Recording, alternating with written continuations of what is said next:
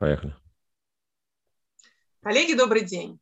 С вами 72-й выпуск «Авоськи опыта».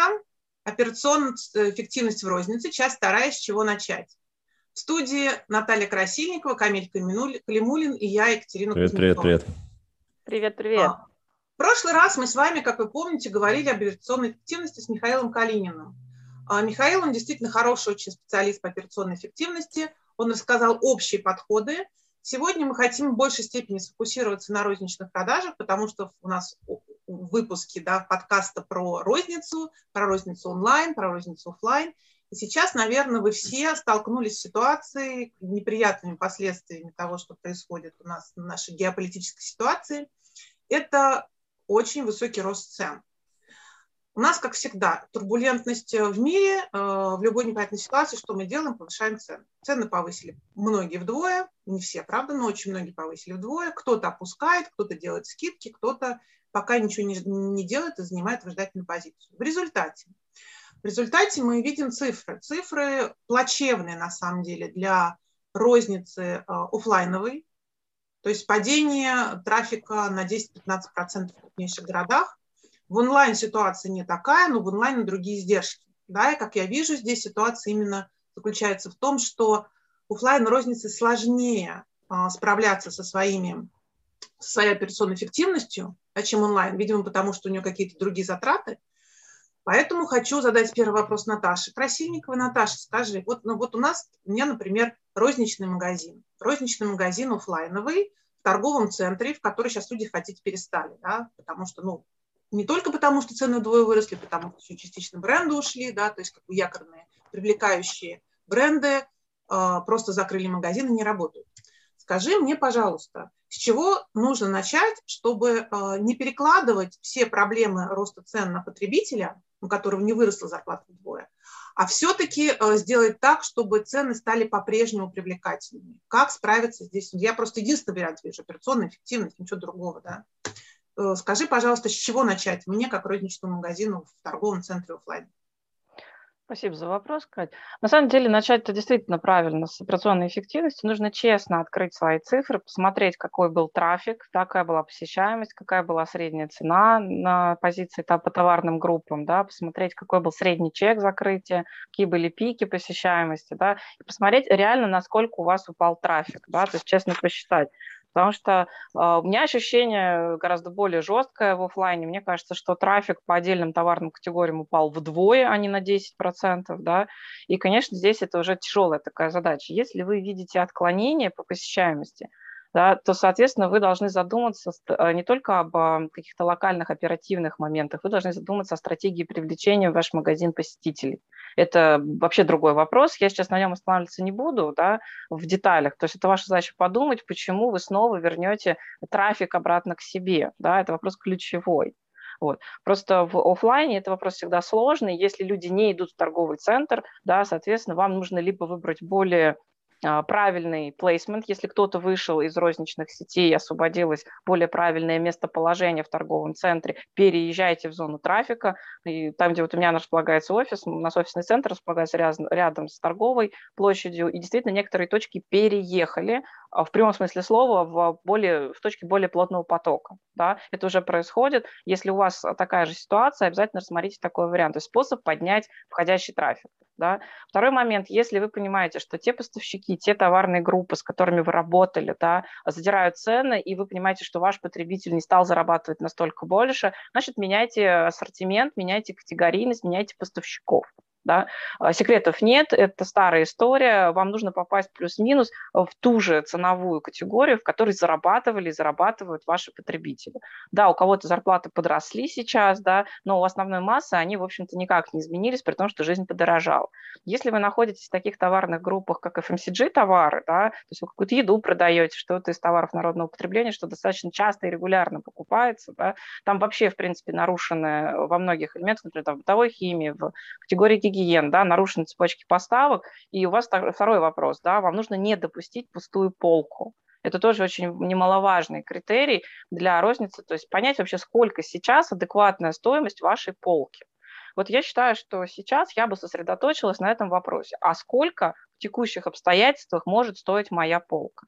Поскольку предыдущая аналитика для вас не очень показательна, да, то есть примерно вы понимаете модель поведения, модель выбора вашего потребителя, но вы не до конца понимаете все реалии, как их свести в баланс, да, потому что розница – это баланс между желаниями производителя, дистрибьютора, там, какого-то оптовика, да, и, собственно говоря, розничным покупателем. И вам сейчас этот баланс нужно поймать в маржинальность. Понятно, что у розницы не грандиозная операционная доходность, и поэтому, собственно говоря, сильно большой подушки безопасности у большинства розничных магазинов, конечно, нет.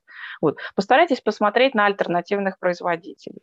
Если вы понимаете, что в вашей категории, например, случилось что-то совершенно страшное, да, то есть вообще как бы совсем все плохо, нет нормальных предложений, все сильно дороже, ищите способы проводить какие-то акции, когда вы предлагаете клиенту дополнительную выгоду. Да? То есть вы не можете снизить цену поставщика, но вы можете попробовать клиенту, если он до вас дошел, он ходит, ходит теперь реже, и частота покупки у него ниже, попробуйте повысить его средний чек, просто предложив там какие-то сеты из э, позиций разных э, поставщиков. Да? То есть попробуйте как розница с этим поиграть. Это не долгосрочная история, да, но сейчас в период турбулентности она может вам помочь. То есть я бы смотрела вот с разных сторон, пытаясь найти баланс между тем, чтобы все-таки поддержать, сохранить или развить трафик, в том числе, возможно, даже сменить релокацию, сделать магазина, да.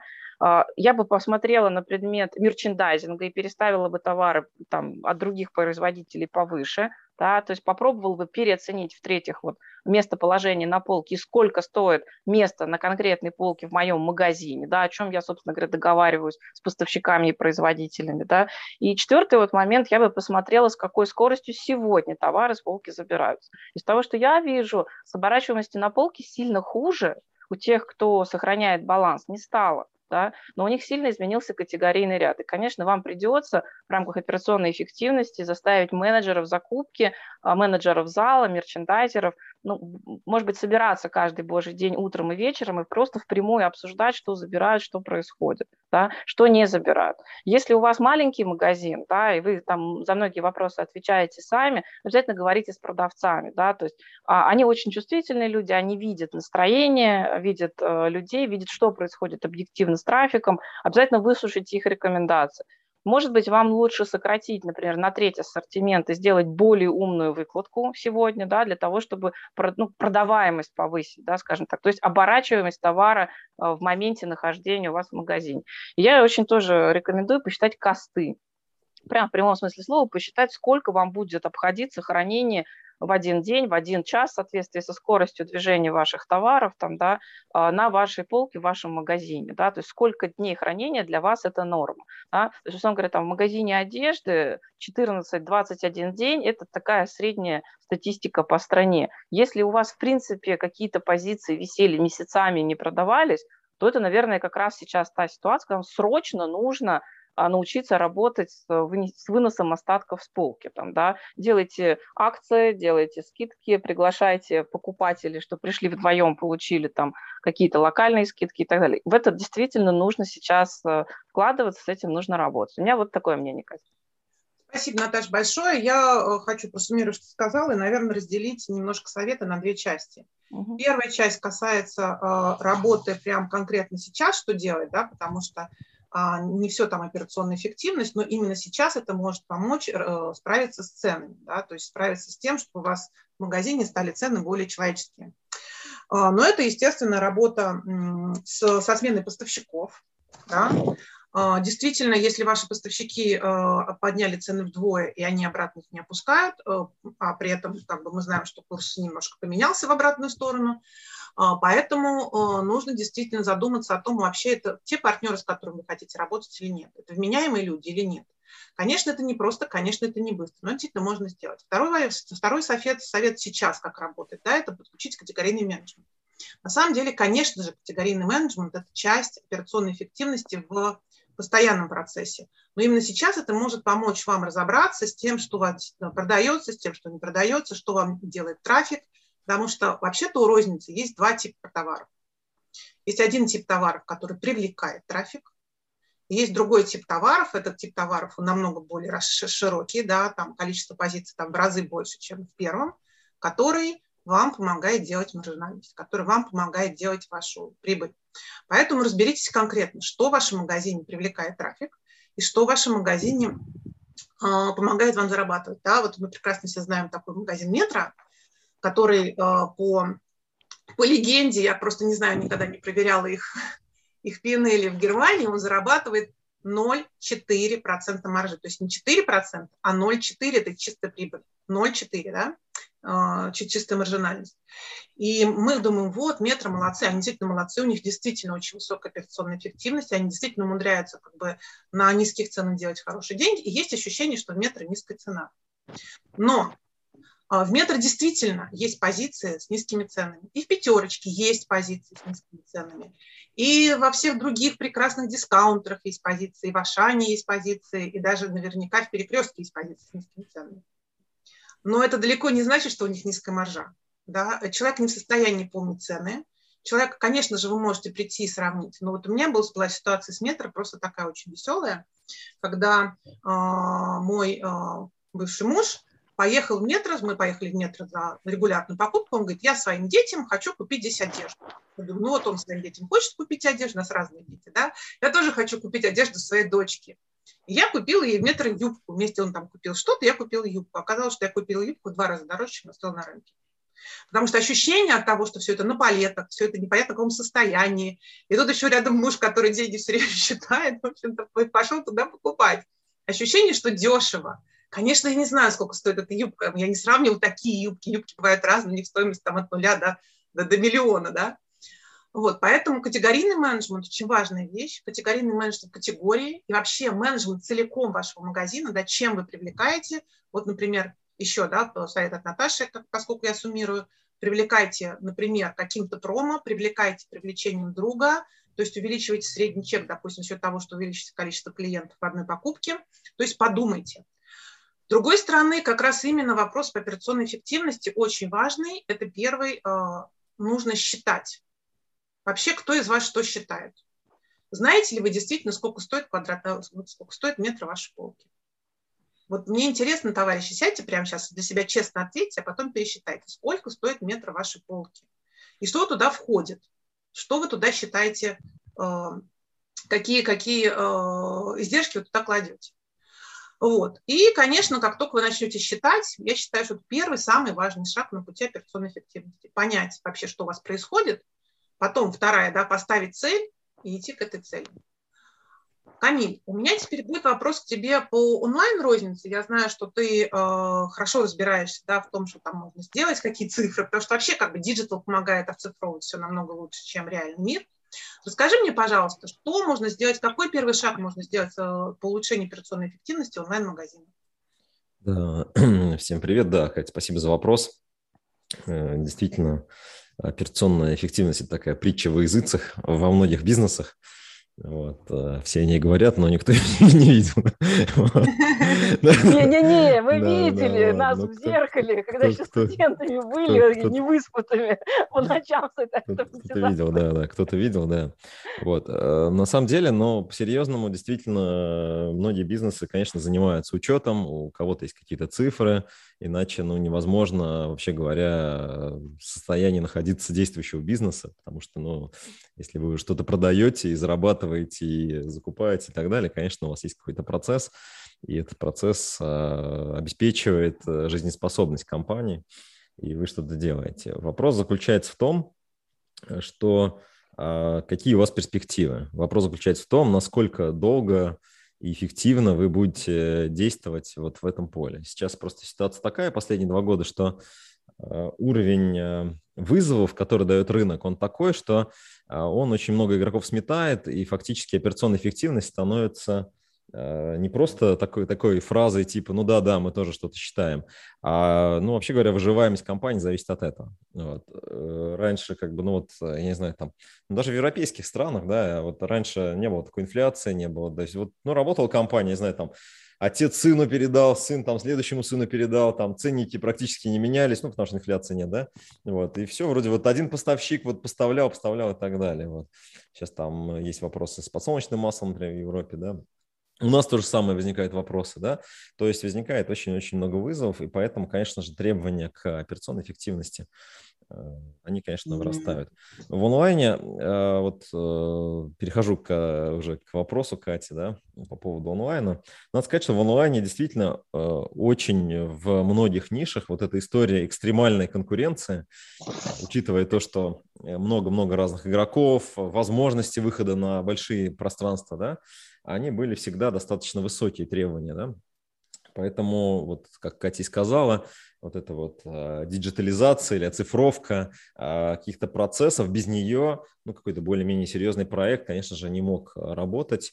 И вот подтверждение слов Натальи, я скажу, что да, цена трафика или трафик – один, одно из первых вещей, которые, конечно же, всегда считалось и необходимо, чтобы вы считали, когда вы занимаетесь вот этим вопросом операционной эффективности. То есть, вообще говоря, мы что-то заработаем, не заработаем вот при, при тех же ценах, да, или при тех же издержках, да. Вот. Соответственно, вот первое, чем бы я рекомендовал заняться, это, конечно же, оценкой трафика, оценкой э, цены трафика. У нас был эфир про это, про трафик. Э, послушайте его еще раз. Не буду повторяться сейчас где мы ну, обсуждали прямо трафик, что с ним происходит, как с ним работать и так далее. То есть трафик является базовой компонентой, ключевой ну вот вообще я разделяю на две вещи, да, трафик и воронка, да, вот трафик это как бы одна большая вещь, которой вы должны заниматься, то есть изыскание и вот нахождение решений э, в этой плоскости даст, конечно же, большой эффект. э, в операционной эффективности. Вторая история – это воронка, это то, как вы взаимодействуете с клиентом, про это тоже мы много-много говорили, послушайте эфиры, а, как выстраивается коммуникация, как сервис выстраивается.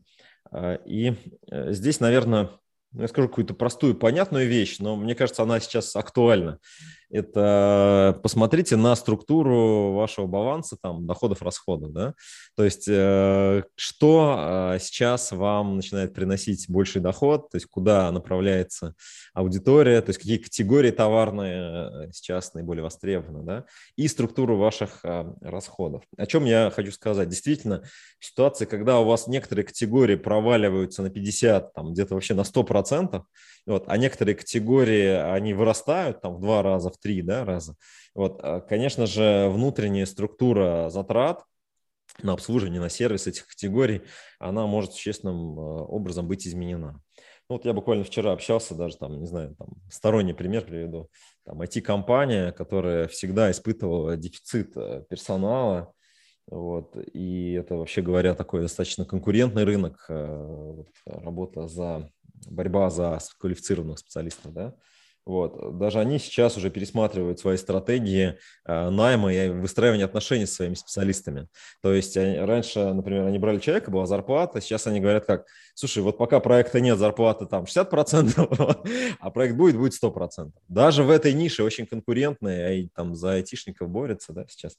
Вот, это происходит. Поэтому, тем более у вас это, если вы занимаетесь розницей, у вас тоже есть квалифицированные, конечно же, специалисты, вы нанимаете, кто-то уходит, кто-то приходит, нужно смотреть, как можно работать с эффективнее, продуктивнее, учитывая э, изменяющуюся конъюнктуру э, как на рынке спроса предложения, да, так и на рынке кадров. То есть какие могут быть здесь истории? Я вижу, действительно, мы про это говорили тоже в предыдущем эфире, появляются специалисты на рынке, которых вы можете привлекать, работать с ними, которые при тех же зарплатах могут повысить эффективность там, да, выше. То есть за счет того, что они просто продуктивнее сами работают, за счет того, что они привносят в вашу компанию какие-то новые компетенции, новые технологии, которые позволяют вашему бизнесу быстрее, эффективнее работать. А, ну, в общем, как-то так. То есть считайте, а, считайте трафик, смотрите вашу воронку. В общем-то, действительно, смотрите на цифры. Есть, наверное, ключевые метрики. Э, тоже, наверное, поделюсь. Их очень много, конечно, да. Вот, ну, вот Наталья сказала, например, там оборачиваемость, да, сколько у вас там, за сколько товар на полке, значит, э, э, сколько он лежит, залеживаемость, оборачиваемость, да, вот такие показатели, это понятно. Вот. Э, есть показатель цена клиента, то есть цена привлеченного клиента, это больше касается онлайн, но и в офлайне тоже, да. Сколько вам стоит клиент, сколько вы зарабатываете на одном клиенте. Вот. Ну, это так называемый там ЛТВ, да, и а, Customer Acquisition Cost, да. да, да, как, да, так называемый, да. То есть вот эти две метрики – это метрики, которые сейчас, ну, еще больше конечно же, актуализируются, и их нужно обязательно смотреть, особенно вот сейчас, когда перепады. Вот я общался с несколькими э, ребятами из разных бизнесов, и все сказали мне похожую картину, что в марте был какой-то бешеный спрос, вот в некоторых нишах X3, в некоторых нишах X2, вот. А в апреле произошел обратный эффект там. X деленные на 3, X деленные на 2. Мы это обсуждали вот, да, в эфире да, в марте, да. когда говорили, что сейчас да. рванули, потом будет отдача. Да, да, да, мы это обсуждали, все сидят э, грустные. Э, с одной стороны, да, вроде радостные были в апреле в начале, потом, значит, грустные. Тут еще майские праздники, как водится, да, люди поехали картошку сажать.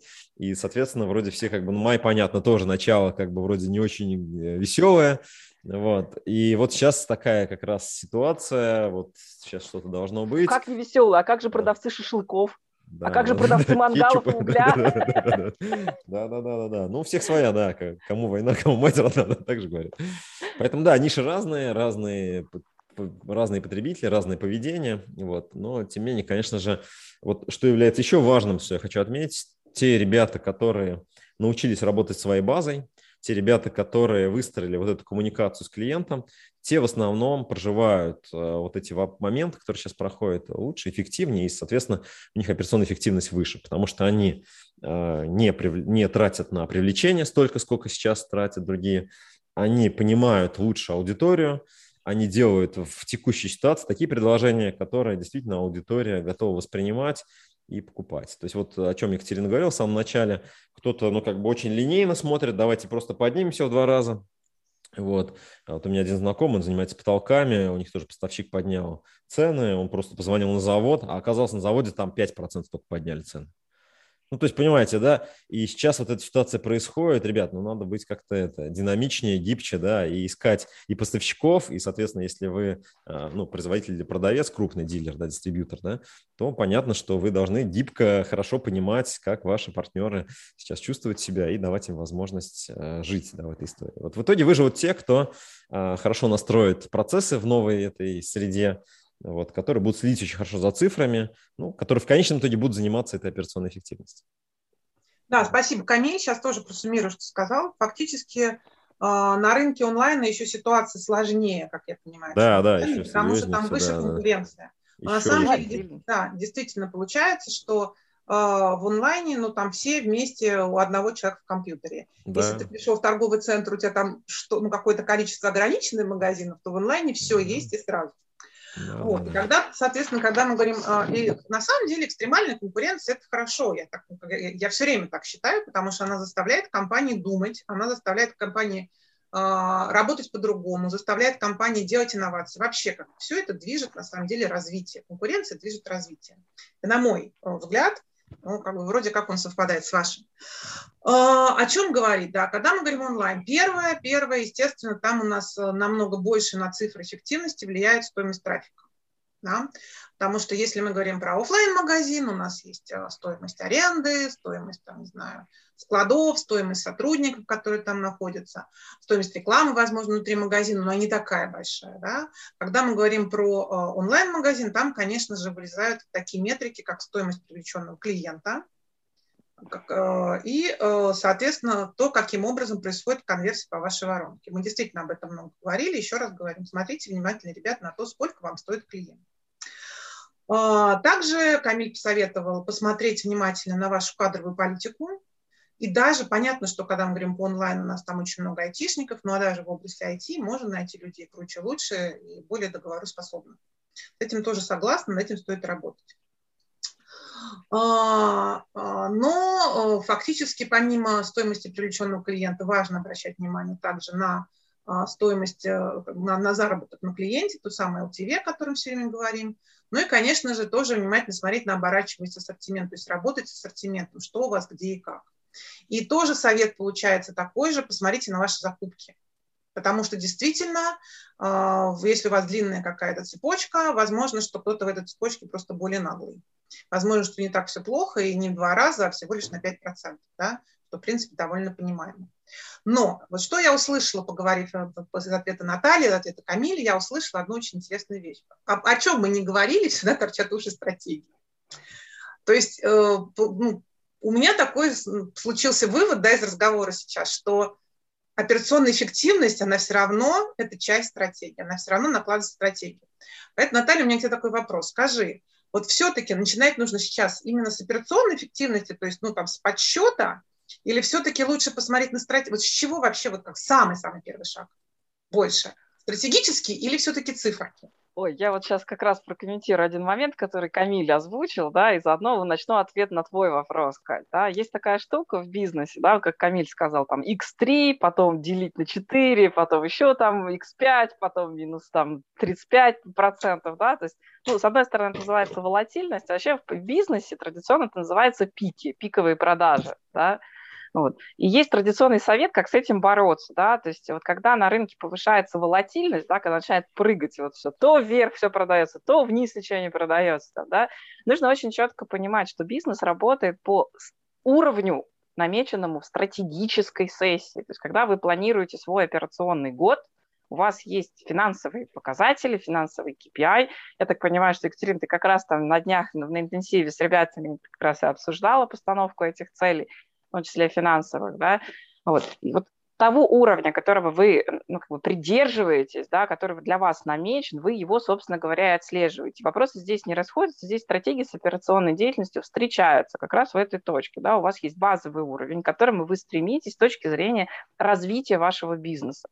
Обеспечивать определенный объем продаж да, вы можете за счет того, что у вас есть объем персонала, способного решать такое количество вопросов, у вас есть финансовый ресурс для того, чтобы оборачивать такое количество товара, да, у вас есть, э, соответственно, либо полка, либо интернет-полка, да, с которой, которую вы должны мыть, под, обслуживать, поддерживать, на которую должны выкладывать товар и так далее. Да? То есть у вас есть бизнес-процессы, ориентированные на определенный объем товара и определенный объем работы. Да?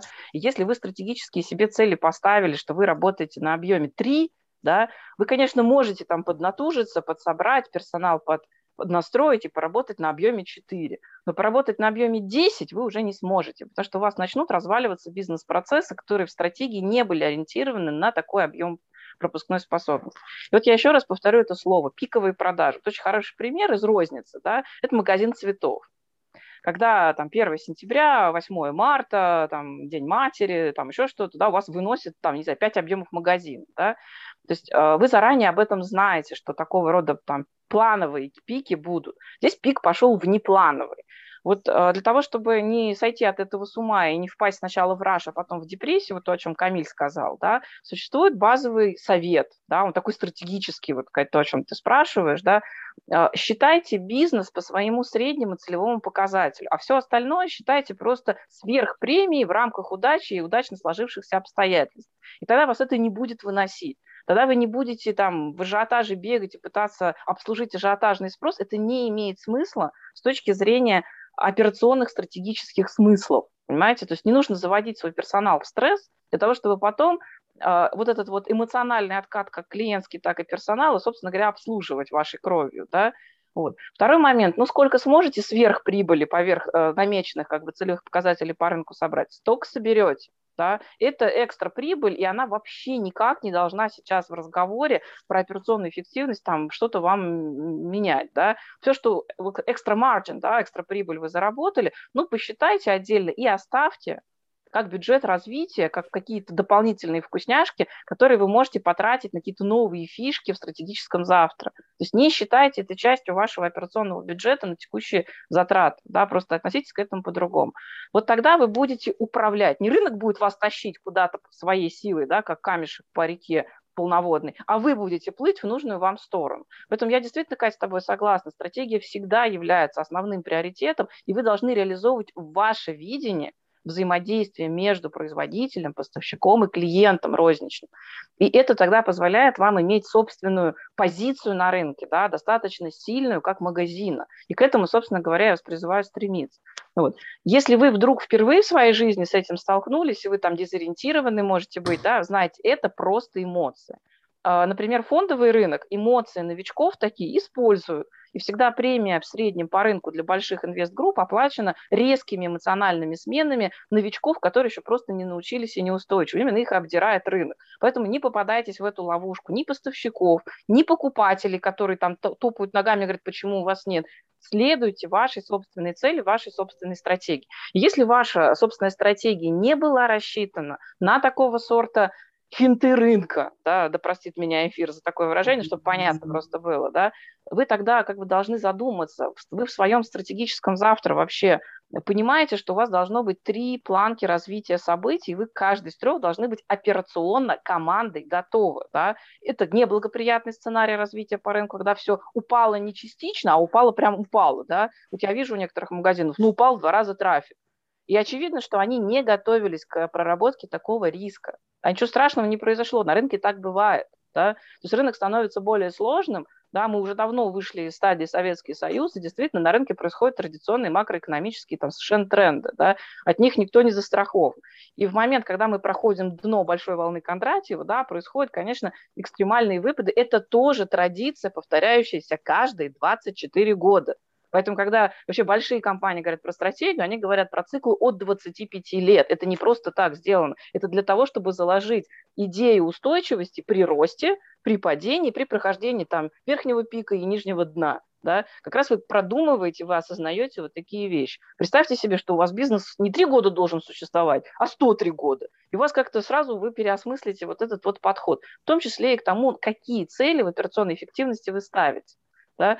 Вот. Если по-простому, я говорю, ну вот Камиль сказал, да, x3, но если вы рассчитывали, что у вас будет объем продаж полтора икса, в принципе, в среднем по году, ну, заработали вы в какой-то месяц по случайности дополнительные полтора икса. Ну, порадуйтесь, положите их за щеку, потратите на стратегическую интересную для вас инициативу, что-то сможете себе позволить попробовать из того, что не было запланировано.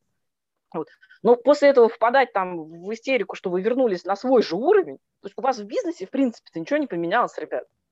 Ну, заработали вы сверхмаржу в какой-то месяц. Ну и хорошо, и пусть она там на полочке лежит. Потом, когда охолонетесь, уже осознанно проинвестируете эти деньги во что-то. Да? Вот. Дальше спокойно следуйте как бы тому тренду, который вы себе намечали. А вот если вы свою операционную эффективность не считали, и как раз прогнозных трендов чуть ниже будет, чуть выше будет, будет в два раза выше, будет в четыре раза выше. Там, да? На основании ковидных данных интернет-магазины могли все что угодно там запланировать, но рынок вырос на 44%, это действительно много. Да? То есть я не знаю, что вы там планировали. И вдруг вы вместо четырех иксов получаете двукратный рост, ну, слушайте, ну, плакать тоже рано, да, то есть осознайте, что просто случилось радикальное какое-то вмешательство в рынок да, будет еще шесть раз отложенных кругов. То есть каждые два месяца мы будем получать вот эту вот волатильность. Если вы камень в воду кинете, да, какое-то время идут круги, потом они успокаиваются. Вот то же самое сейчас происходит с рынком. Да. Он вернется, он устаканится, но это будет там ближе к ноябрю, условно говоря, мы начнем понимать, да, перестроятся цепочки, мы пересмотрим, перешерстим ассортиментную матрицу и так далее. Если у вас недоходная позиция, посмотрите, доходна ли ваша ассортиментная матрица. Это очень важный показатель для розницы, когда вы смотрите не на отдельный товар, да, а на группы, с которыми вы работаете, или на матрицы по конкретному поставщику. Да. Да. У вас могут быть недоходные позиции, но они, как Катя верно заметила, являются товарами, привлекающими трафик. Это неважно, офлайн это или онлайн, показатели абсолютно одинаковые. Да, спасибо, Наташа, большое. Что я услышала? Я услышала, что на самом деле стратегия, если стратегия есть, она помогает и в сложные времена она помогает в операционной эффективности, помогает вам ориентироваться, помогает вам выстраивать, э, реагировать на любые события, любую ситуацию, которую вам подкидывает внешняя среда. Камиль, у меня вот такой вопрос тебе. Скажи мне, вот скажи, пожалуйста, пример вот какой-то стратегии онлайн-магазина, может, твоего клиента, может быть, просто какого-то известного магазина, который действительно, вот ты считаешь, она правильная, на которую можно там посмотреть и сказать, вот хороший бенчмарк ребята, вот поглядите на них и, может быть, что-то возьмите что-то для себя. Да, да, есть несколько кейсов, я вот э, рассказываю о них иногда, да, в том числе вот на Ecom Day, помнишь, э, ты тоже приходила, вот, ну, например, вот кейс Артема Грачева, то есть компания занимается продажей оборудования, ну, это водные насосы, насосы для воды, такая, у них такой э, более профессиональный насос, такая более B2B-шная такая история, вот, у них есть интернет-магазин, то есть интернет-магазин, э, в нем можно купить этот насос, и, соответственно, они активно его развивают, ассортимент, описание, а, он хорошо индексируется в поисковиках, вот, и они активно двигаются в разные другие каналы. То есть они используют там и маркетплейсы, они используют разные выгрузки, соцсети. То есть фактически вот стратегия мультиканальности, о которой все говорили, да, вот она уже реализуема достаточно интересно, достаточно эффективно, быстро и так далее. Вот у другого клиента обратная ситуация возникла, то есть он продавал там, условно говоря, там на ВБ, вот, и на Озоне, там у него только два было маркетплейса, вот, и у него там ВБ, ну, не знаю, в курсе, вы не в курсе, там у них сложная ситуация в марте, и ВБ просто в его категории там объем упал там в три раза, хотя сам ВБ растет, да, вот. Вот. И, соответственно, у него там был Озон чуть-чуть там, вот, и у него компания немножко просела. А, хотя если бы у него были другие каналы, например, да, откуда люди же все равно хотят да, потреблять товар, да, и они где-то в другие, в другие места пошли и купили, то, конечно же, эта модель э, более эффективна. Вот, поэтому здесь, если говорить про стратегии, бизнесовые, это одна история, да, то есть мы говорим про то, что бизнес действительно должен быть готов к рыночным э, разным векторам развития. Здесь поддерживаю подход Натальи, который озвучила, да, у вас должна быть история «шеф, все пропало», да, то есть история про то, что все будет как было, и история про то, что будет э, что-то бомбанется, да. Вот, то есть вы должны понимать хотя бы в теории, хотя бы на уровне там менеджмента топового, там, не знаю, там 2-3 ключевых человека компании должны понимать, э, как вы будете действовать хотя бы теоретически. Я уж не говорю там о каких-то страцессиях, которые, конечно же, лучше бы сделать или проработать стратегию, да, чтобы вы это делали. Вот. Если говорить про э, стратегию трафика, стратегию именно выстраивания онлайна, то здесь э, все вот вечно зеленые, не знаю, вот у нас зеленые, вот вечно зеленая история. Вот, э, трафик и воронка, вот, и своя база, да, то есть э, нужно работать с разными каналами трафика, вот, нужно выстраивать, искать свою лучшую воронку, вот, нужно собирать базу и работать с клиентами напрямую. То есть здесь вот эти вещи, как бы это вот теория, не знаю, основа, которая нужно использовать. Как работать? Это уже детали, да. Которых мы Нет, не детали, говорим. Камиль. Бодренько вот, должны... заказывайте да. книжку, где да. трафик, у Камиля, и бегом пахать. Да, да, да, кстати, да. Мне, э, кстати, три приехал. Я периодически сейчас почитываю, даже Катя меня периодически это подкалывает названиями твоих Что, где там трафик, да? Давай продавай, у нас тут недавно было, да. Слушай, ну да, да. Э, есть вещи, которые, ну, не меняются, ребят, понимаете? Но вот они вот как бы годами, десятилетиями, вот основы, понимаете? Вот когда Надо вы эти основы понимаете, основы. Вы основы эти понимаете, вы уже можете эти основы применять уже в конкретной ситуации, конкретно к вашему бизнесу. А когда вы по верхушкам нахватались, какие-то вещи там увидели, и у вас эти верхушки, они как бы раз и поменялись, одна другую сменила, и у вас все поменялось, и вы уже не знаете, что делать, да? Вот, то есть нужна база, основа, и понимая эту основу, вы сможете двигаться вперед. Вот, эта основа является, по сути, э, куском стратегии, да, то есть вы эту основу и закладываете в стратегию. Вот, то есть здесь такая история. Поэтому двигайтесь. Сейчас действительно ситуация больших возможностей, больших рисков, больших возможностей. Я думаю, что э, используя их, вы сможете действительно хорошие результаты показать в продажах. Ну да, получается, что, в общем-то, тоже стратегия, стратегия, стратегия. И, в общем-то, в основе лежит только она, и операционная эффективность на нее накладывается, наслаивается, вам помогает. Поэтому просто, просто обойтись операционной эффективностью, особенно в ситуации, когда поменялись внешние обстоятельства, невозможно. Именно потому, что как бы тут получается, что если нет э, скелета, то вот это все вот эти вот верхушечки, их сдуло ветром, и вы остались с пустотой. А, у нас на самом деле есть телеграм-канал, где мы все наши выпуски публикуем. И недавно пришел вопрос от слушателя, но даже не то, что вопрос, такое пожелание, чтобы в конце каждого выпуска мы делали чек-лист. А, соответственно, я послушала наших спикеров, Наталью, Камиля, и сейчас хочу вам а, просуммировать то, что мы сегодня говорили, с чего же начать, как же вам померить, да, начать вообще считать, потому что операционная эффективность начинается с цифр, как начать считать, на что обратить внимание. Первое, да, посчитать вам нужно посмотреть продажи, посещаемость вашего магазина и средний чек. Также обратить внимание на то, сколько у вас стоит э, стоимость э, привлечения одного клиента и прибыльность одного клиента. То есть фактически вы смотрите на, на, на то, откуда у вас еще плюс ко всему приходит трафик, какой трафик у вас получается менее эффективным, каком более эффективным. Причем посмотрите внимательно вообще на вашу канальную стратегию, сколько у вас вообще э, каналов привлечения трафика. Потому что вот по классике, если у вас меньше трех каналов, а, у вас не очень эффективная работа с привлечением клиентов. После этого, это как вот посмотреть с точки зрения того, что есть. Вот вы сели, посмотрели, проанализировали.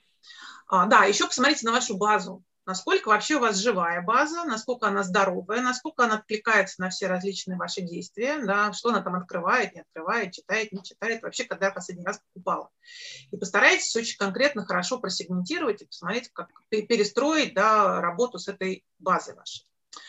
Посмотрели э, цифры, э, какие выводы вы можете сделать. Ну, во-первых, вы можете сделать выводы по вашей ассортиментной политике пересмотреть, перетряхнуть, подумать, да, какие роли выполняют разные продукты, разные категории в вашем магазине. Кто-то привлекает, кто-то дает вам зарабатывать деньги.